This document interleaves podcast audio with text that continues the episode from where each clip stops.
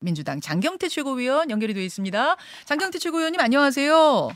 네, 안녕하세요. 장경태입니다. 예, 추석 잘 보내셨습니까?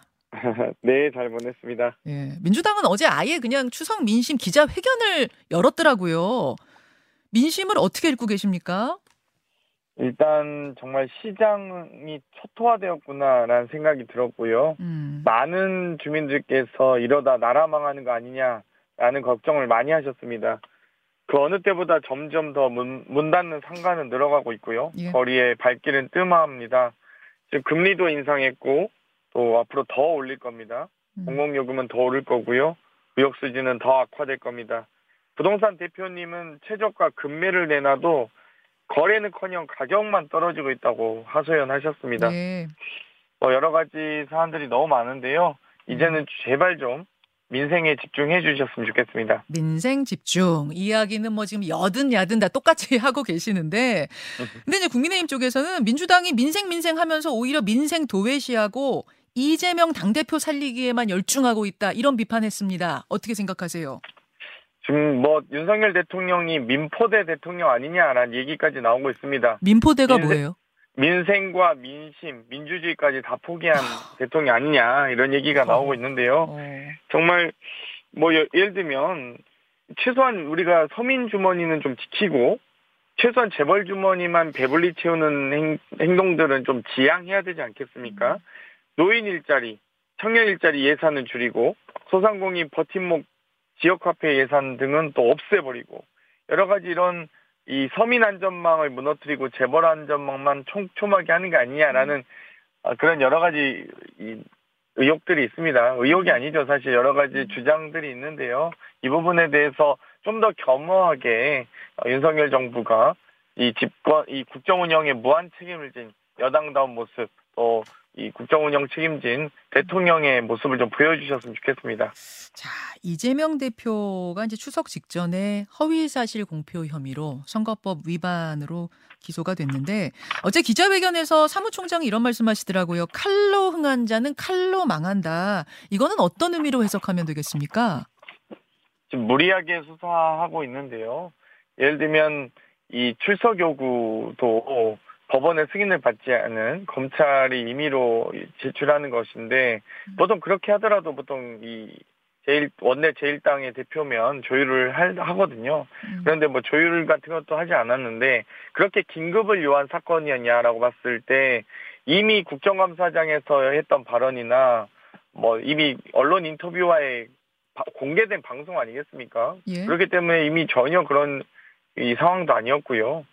음. 예를, 예를 들면 새로운 의혹이 발견됐다거나 예. 혹은 뭐 결정적 단서가 확인됐을 때 음. 뭐 그럴 수 있다고 봅니다만 전혀 그런 상황이 아닌데 다들 이 뜬금없는 이 소- 출석 요구에 대해서 과연 이 검찰의 이런 수사 방식에 동의하는 국민이 얼마나 될지 아마도 많은 국민들께서 지켜보고 계실 겁니다.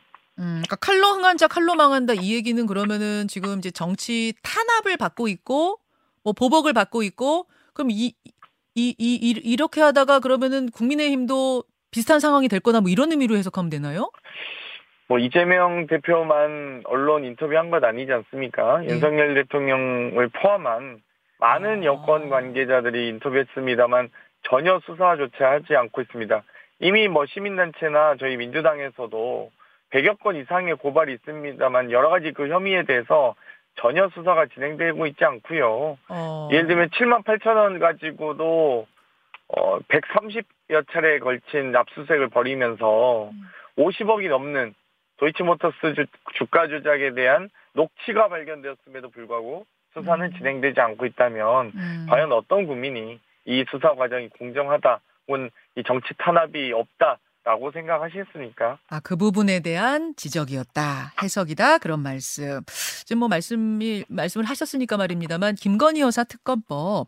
일단 169명 전체 민주당 의원 명의로 발의가 됐는데, 요거 진짜 끝까지 추진하는 건가요?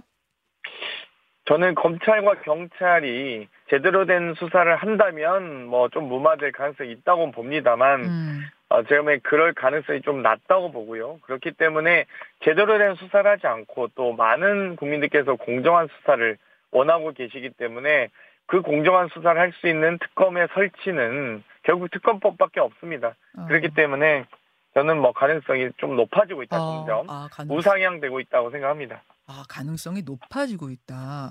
근데 이게 특검법안이 본회의까지 올라가기만 하면 통과는 될 거예요. 왜냐하면 민주당 의원이 뭐 절반을 넘으니까. 근데 그 전에 법사위 문턱 통과가 어려워 보입니다. 왜냐하면은 법사위 위원장이 김도읍 국민의힘 의원인데 어, 그분이 이거를 통과시킬 것 같지 않거든요. 지금 국민의힘은 완강한 반대 입장이니까. 그래서 패스트 트랙, 이른바 신속 처리 안건으로 상정을 해서 법사위 문턱을 넘는 방법을 생각해 볼 수 있는데 그렇게 하려면 시대 전환의 조정훈 의원이 도와줘야만 인원수가 돼요. 근데 조정훈 의원 그 인터뷰 보셨겠지만 정치 쇼다. 그 쇼의 메시지에 동의하지 않는다. 특검이 도입되면 모든 정치 뉴스, 진짜 정치는 실종되기 때문에 나는 거기에 참여하고 싶지 않다. 이렇게 밝혔습니다. 어떻게 생각하세요? 일단 원내 전략사안이기 때문에 다 말씀드리긴 어려운데요. 아마도 조정훈 의원께서도 여러 가지 수사 과정에서 불합리한 부분, 또 불공정한 분, 부분들을 계속 보게 되면 어. 그 인내심도 한계를 드러낼 거라고 봅니다. 어. 아직까지는 예. 이 검찰과 경찰의 공정한 수사를 아직까지는 기대하고 있는 것이 아닌가라고 보는데요. 어, 그 아마 조정훈 의원님의 인내심도 어느 순간은 한계에 드러날 것이다. 혹은 어. 어, 불공정한 수사가 계속되는 것을 방치하는 것도 거기에 동조하는 행위이기 때문에 그 역사적 책임은 아마 본인이 혼자 지시긴 어렵다고 보고요. 어. 마찬가지로 김도부 의원님도 혼자 예. 이 300명의 입법기관 모두를 법사위원장이라는 한 혼자 막는 것이 이 절대 불가능하다는 걸 알고 계시기 때문에 음. 어, 그런 부분에 대한 역사적 책임을 혼자 또 다 짊어지긴 어려우실 겁니다. 그렇기 때문에 여러 가지 그런 의미에서 저는 충분히 추진될 수 있다. 오히려 마지막 남은 관문은 예. 이 윤석열 대통령의 거부권 행사일 수 있는데요. 예, 예.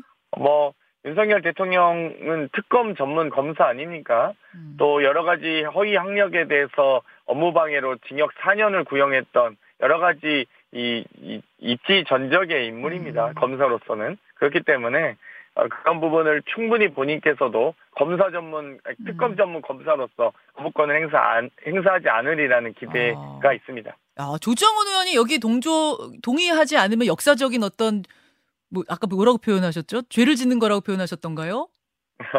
역사적 책임 책임. 어. 이 같이 어우. 짊어지는 거라고 보는 거죠. 상당히 압박이 되는 발언일 수도 있는데요. 그 발언이. 아니, 최소한 국민의힘 소속이었던 그 당시 예. 이 박근혜 대통령 탄핵 과정에서 국민의힘 소속이었던 권성동 법사위원장이 예, 예. 탄핵 소추위원장까지 맡, 맡아서 헌재 재판을 이끌지 않습니까? 예, 예. 그때 어, 어, 권성동 지금 현재 원내대표 이제 20초? 그만뒀긴 하지만 그 당시 어떤 심정이셨습니까? 이, 이, 이셨겠습니까? 자당의 알겠습니다. 자당이 배출한 대통령을 그런 과정도 어찌됐건 역사적 책임을 다하는 과정인데요. 결국 국민께서 어, 지켜보고 알겠습니다. 계시다는 게 가장 중요한 것 같습니다. 여기까지 말씀 듣겠습니다. 고맙습니다. 감사합니다. 김현정의 뉴스쇼는 시청자 여러분의 참여를 기다립니다. 구독과 좋아요, 댓글 잊지 않으셨죠?